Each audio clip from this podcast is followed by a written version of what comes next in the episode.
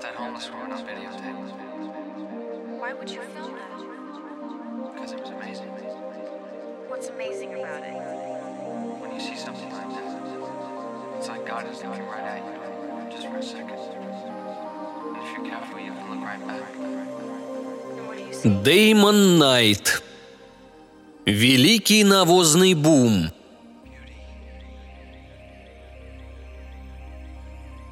У придорожной вывески «Корзины и сувениры» в клубах пыли остановился длинный блестящий автомобиль.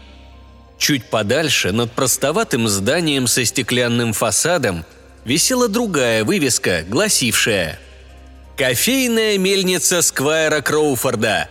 Попробуйте наши пончики!» А дальше простиралось пастбище с коровником и силосной ямой, отнесенной подальше от дороги. Двое пришельцев спокойно сидели в машине и смотрели на вывески. У них была фиолетовая кожа и маленькие желтые глаза.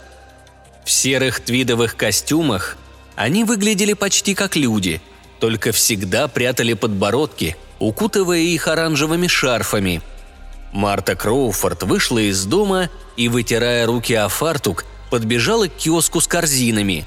У киоска стоял ее муж, Люэлин Кроуфорд, и жевал кукурузные хлопья. «Что угодно, сэр, мэм?» – нервно спросила Марта, оглядываясь на мужа в поисках поддержки. Люэлин похлопал ее по плечу. Им еще не доводилось видеть пришельцев так близко.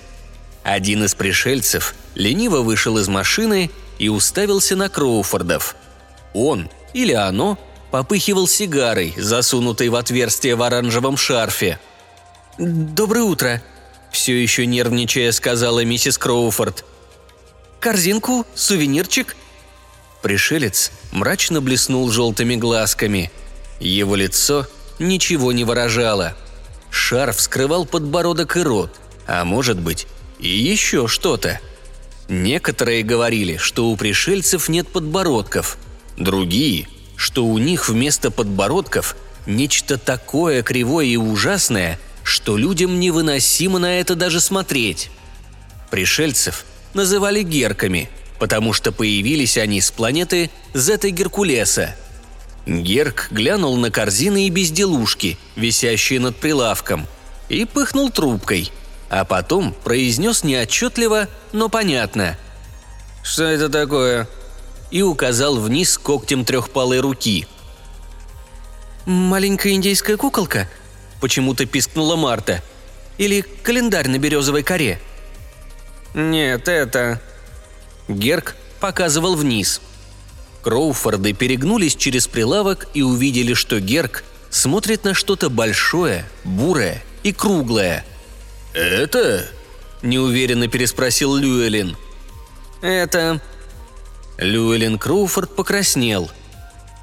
«Ну, это просто коровья лепешка. Вчера корова с сыроварни отбилась от стада, я обронила это, а я и не заметил». «Сколько стоит?» Кроуфорд в недоумении уставился на него или на нее и спросил. «Что вы имеете в виду?» «Сколько стоит коровья лепешка?» – прорычал пришелец, продолжая пыхтеть сигарой. Кроуфорды обменялись взглядами. «Никогда не слышала», – начала полушепотом Марта, но муж шикнул на нее и, откашлившись, сказал – «Я бы хотел десять цен... Ну, я не хочу вас надуть. Четверть доллара. Годится?» Пришелец достал большой кошелек с мелочью, положил четвертак на прилавок и что-то сказал своему спутнику, сидящему в машине.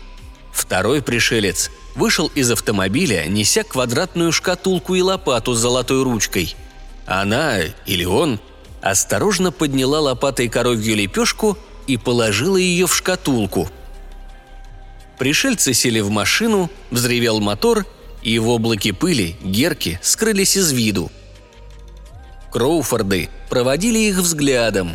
Потом посмотрели на сверкающий четвертак, лежащий на прилавке. Люэлин взял монету и подбросил в воздух. «Вот ты славно!» – сказал он и начал хохотать. Целую неделю по всем дорогам в огромных сверкающих автомобилях разъезжали пришельцы. Где они только не побывали, что только не посмотрели. И за все расплачивались сияющими новенькими монетками и хрустящими купюрами. Шли какие-то разговоры против правительства, которое допустило их на землю, но они способствовали процветанию бизнеса и не причиняли никаких неприятностей. Одни из них называли себя туристами, другие – студентами, проводящими социологические исследования. Люэлин Кроуфорд пошел на соседнее пастбище, набрал коровьих лепешек и сложил их у киоска с корзинками. Он предлагал лепешки каждому проходящему мимо Герку и получал по доллару за штуку. «Но зачем им нужны эти лепешки?» – недоумевала Марта. «Не все ли тебе равно?» – отвечал муж. «Им нужны лепешки, а у нас они есть. Если снова позвонит Эд Лейси насчет закладной, скажи ему, чтоб не беспокоился». Люэлин расчистил прилавок и разложил на нем новый товар. Сначала он поднял цену до двух долларов за лепешку, потом до пяти. На следующий день он заказал новую вывеску «Коровьи лепешки». Два года спустя, ясным осенним днем, Люэлин Кроуфорд зашел в гостиную, снял шляпу, бросил ее в угол и тяжело опустился в кресло. Поверх очков он посмотрел на большой круглый предмет, висящий над камином. Диск был искусно разрисован голубыми, оранжевыми и желтыми концентрическими кругами. Неискушенному взгляду этот предмет мог показаться подлинной музейной вещью с планеты Герков. Но его сделала сама миссис Кроуфорд. В наши дни многие дамы с художественными способностями стали заниматься подобным искусством. «Что случилось, Лью?» – в тревоге проговорила Марта. Несмотря на новую прическу и платье из дорогого нью-йоркского магазина, она выглядела утомленной и озабоченной. «Случилось!» – прорычал Люэлен. «Этот старый идиот Томас хочет 400 долларов за голову! Больше невозможно покупать коров за такие деньги!» «Послушай, Лью, у нас уже есть семь пастбищ. Не хва...» «А надо, чтобы было еще больше раз есть спрос!» Выпрямившись, сказал Люэлин. «Господи боже мой, Марта, ты ж все понимаешь! Поднять цену за королевские лепешки до 15 долларов за штуку! И это еще не предел! А за императорские по 15 сотен, если повезет!» «Вот смешно. Мы раньше и не знали, что есть столько разновидностей лепешек. Императорская – это та, которая с двойным завитком?» Люэлин что-то пробормотал и стал перелистывать последний номер журнала «Американский торговец лепешками». «Вес лепешек», – прочитал он громко. «Сохранение лепешек. Ферма – дополнительный доход. Все не то. О, вот оно! Неудача с подделкой лепешек. Смотри, они пишут об одном парне из Амарилла, у которого была императорская, и он по ней сделал пластиковую форму. Потом при помощи этой формы отлил пару больших лепешек. И так здорово, что невозможно было отличить от настоящих. Но герки не захотели их купить. Они догадались. Кроуфорд бросил журнал на пол и уставился в окно, выходящее на задний двор – «Этот дурачок опять сидит без дела. Почему он не работает?» Люэлин поднялся, открыл жалюзи и крикнул. «Эй, Дилберт! Дилберт!» Он подождал немного и буркнул. «Оглох, что ли?» «Я пойду, скажу ему, что ты хочешь», — начала Марта. «Да ладно, сам схожу. За ним глаз да глаз нужен». Люэлин вышел во двор и пошел к сараю, где на пустой тележке сидел долговязый парнишка и неторопливо жевал яблоко. «Дилберт!» – раздраженно сказал Люэлин. «А, привет, мистер Кроуфорд!» – сказал парнишка и улыбнулся, показав дырку между зубами. Он в последний раз откусил от яблока и бросил огрызок на землю. Люэлин проследил полет огрызка. Обкусанный беззубым ртом Дилберта огрызок представлял собой самый ничтожный предмет на всем белом свете. «Ты почему не возишь лепешки в киоск?» – возмутился Люэлин. «Я тебе плачу не за то, чтоб ты здесь рассиживался!» «Утром я отвез несколько штук», – ответил мальчишка. «Но Фрэнк велел вести их обратно». «Что-что?» Дилберт кивнул. «Сказал, что продал только две штуки. Можете сами у него спросить. Я не вру». Люэлин повернулся на каблуках и отправился к дороге. Около потрепанного пикапа стоял длинный автомобиль. Когда Люэлин подходил, автомобиль тронулся. Следом за ним подъехал еще один. Мистер Кроуфорд подошел к киоску, но пришельцы уже уселись в машину и уехали. У прилавка остался только один покупатель – усатый фермер в клетчатой рубашке. Продавец Фрэнк удобно разлегся на прилавке. На полках позади него было полно лепешек. «Доброе утро, Роджер», с притворной радостью сказал Люэлин. «Как семейство? Купишь сегодня хорошенькую лепешечку?» «Право, не знаю», — сказал усатый мужчина, почесывая подбородок. «Моя жена присмотрела вон ту». Он показал на большую симметричную лепешку на средней полке. «Но за такую цену...» «Ничего лучше и придумать нельзя, Роджер. Поверь мне, это ведь вложение капитала», – горячо убеждал фермера Люэлин. «Фрэнк, что купил последний Герк?» «Ничего», – ответил Фрэнк. Из его нагрудного кармана раздавалось назойливое жужжание приемника. «Он только сфотографировал киоск, и они тут же уехали». «Ну ладно, а тот, который был перед этим...» В клубах пыли за спиной Люэлина остановился длинный блестящий автомобиль. Люэлин обернулся. В машине сидело трое пришельцев в красных фетровых шляпах со смешными пуговичками. Их серые твидовые костюмы были усыпаны конфетти. Один из герков вышел и направился к киоску, попыхивая сигарой, торчавшей из отверстия в оранжевом шарфе. «Что угодно, сэр», – спросил Люэлин, быстро выходя вперед. «Хорошенькую лепешечку?» Пришелец смотрел на серые предметы позади прилавка. Он, или оно, блеснул желтым глазом и издал странный булькающий звук. Люэлин решил, что это был смех. «А что в этом смешного?» Недовольно спросил он, перестав улыбаться. «Ничего смешного», — ответил пришелец. Я веселюсь, потому что счастлив. Завтра я отправляюсь домой. Наши исследования закончены. Можно сфотографировать?» Он поднял фиолетовый коготь с маленькой линзой. «Что ж, пожалуйста», – неуверенно сказал Люэлин. «Так вы говорите, что уезжаете домой? Вы хотите сказать, вы все? А когда вернетесь?»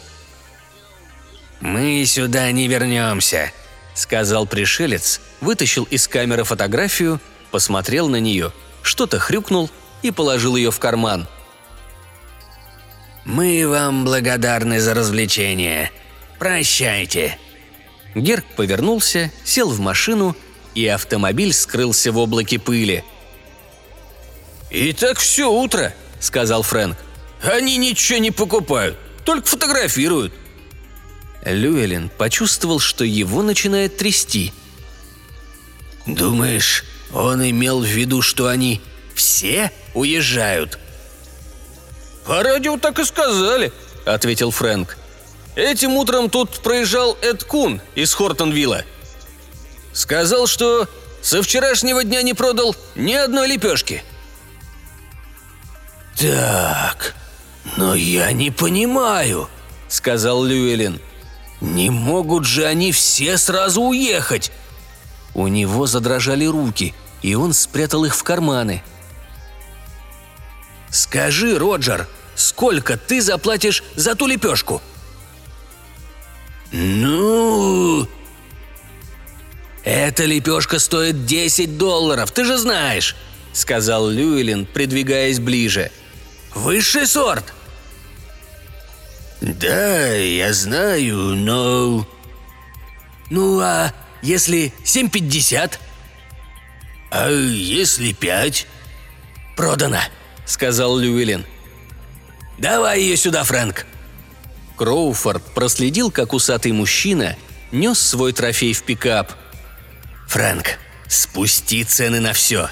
Постарайся распродать», — тихо сказал Люэлин. Несчастный день подходил к концу. Люэлин и Марта, взявшись за руки, проводили взглядом последнего покупателя, отошедшего от киоска с лепешками. Фрэнк убирался, Дилберт, лежа напротив киоска, грыз яблоко. «Конец света», — хрипло сказал Люэлин. В глазах его стояли слезы. «Лучшие лепешки уходят по центу за пару», Сумерки прорезал свет фар длинного низкого автомобиля, остановившегося возле киоска с лепешками. В машине сидели два зеленых создания в плащах. Сквозь отверстия в их голубых шляпах, похожих на пирожки с мясом, торчали перистые усики. Один зеленый вышел из машины и торопливо подбежал к киоску. Дилберт зевнул и уронил яблочный огрызок. «Серпы!» – прошептал Фрэнк, наклонившись к Люэлину. «Слышал о них по радио. Сказали, что они с гамма-серпентис». Зеленое создание обследовало полупустые полки киоска. Под роговыми веками сверкнули светлые глазки. «Лепешку, сэр?» – взволнованно спросил Люэлин. «Осталось совсем немного, но...» «Что это?» – прошуршал голос серпа. Кроуфорды смотрели на его указывающий коготь. Он показывал на что-то отвратительное, лежащее около ботинка Дилберта. «Это?» – спросил оживившийся мальчишка. «Это яблочный огрызок». Дилберт посмотрел на Люэлина, и, казалось, в его глазах промелькнула искра разума. «Мистер Кроуфорд, я бросаю работу», – сказал он отчетливо и повернулся к пришельцу – это яблочный огрызок Дилберта Смита. Окаменевший Люэлин смотрел, как серп вынимает бумажник. Деньги перешли из рук в руки. Дилберт достал новое яблоко и с энтузиазмом начал превращать его в огрызок. «Слушай, Дилберт», — сказал Люэлин, отходя от Марты. «Похоже, у нас тут кое-что получится, раз ты такой смышленый. Может быть, арендуешь у меня этот киоск?» «Не, мистер Кроуфорд», – невнятно произнес Дилберт, у которого рот был набит яблоком. «Собираюсь отправиться к дяде. У него фруктовый сад». Серп, повизгивая, вертелся рядом. Он дожидался появления нового огрызка. «Знаете, надо быть поближе к месту производства продукта», – сказал Дилберт, важно покачивая головой – Онемевший Люэлин почувствовал, что кто-то прикоснулся к его рукаву, обернулся и увидел Эда Лейси. «Полдня пытаюсь до тебя дозвониться, но ты не подходишь к телефону. Как насчет закладной?»